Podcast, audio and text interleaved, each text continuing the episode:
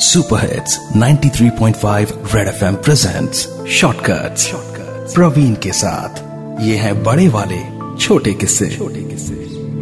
नीरज इस लोकेलिटी में नया था पर इतना समझ गया था कि यहाँ पर लोगों को एक दूसरे से कोई मतलब नहीं है। यहाँ रहने वालों को यह तक न मालूम होता कि बगल के घर में क्या चल रहा है। पर यह लोकेलिटी ये लोकेलिटी नीरज को भासी गई।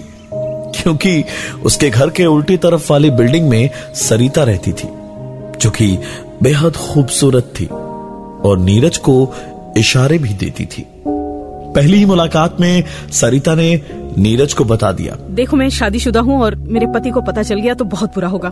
पर सरिता अपनी ही बातों पर अमल न कर सकी। वो हर बार नीरज के बुलाने पर उससे मिलने चली जाती। नीरज और सरिता दोनों को एक दूसरे से बहुत प्यार था, पर सरिता को उसके पति का डर हमेशा सताता था। नीरज ने एक दिन बहुत हिम्मत बटोरी और इसी इरादे के साथ सरिता के घर की ओर निकला कि आज सरिता के पति को सब कुछ सच बताकर वो सरिता से उसकी शादी की बात करेगा।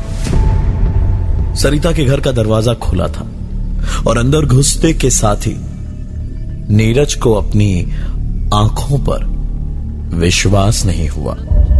जब उसने सरिता को किसी को अखबार से खबर पढ़कर सुनाते हुए देखा, सरिता कुर्सी की तरफ़ मुँह करके अखबार पढ़ रही थी और कुर्सी कुर्सी अपने आप हवा में हिले जा रही थी। हिले जा रही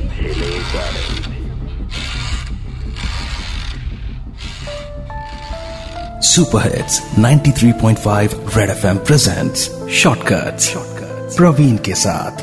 ये है बड़े वाले छोटे किस्से। छोटे किस्से।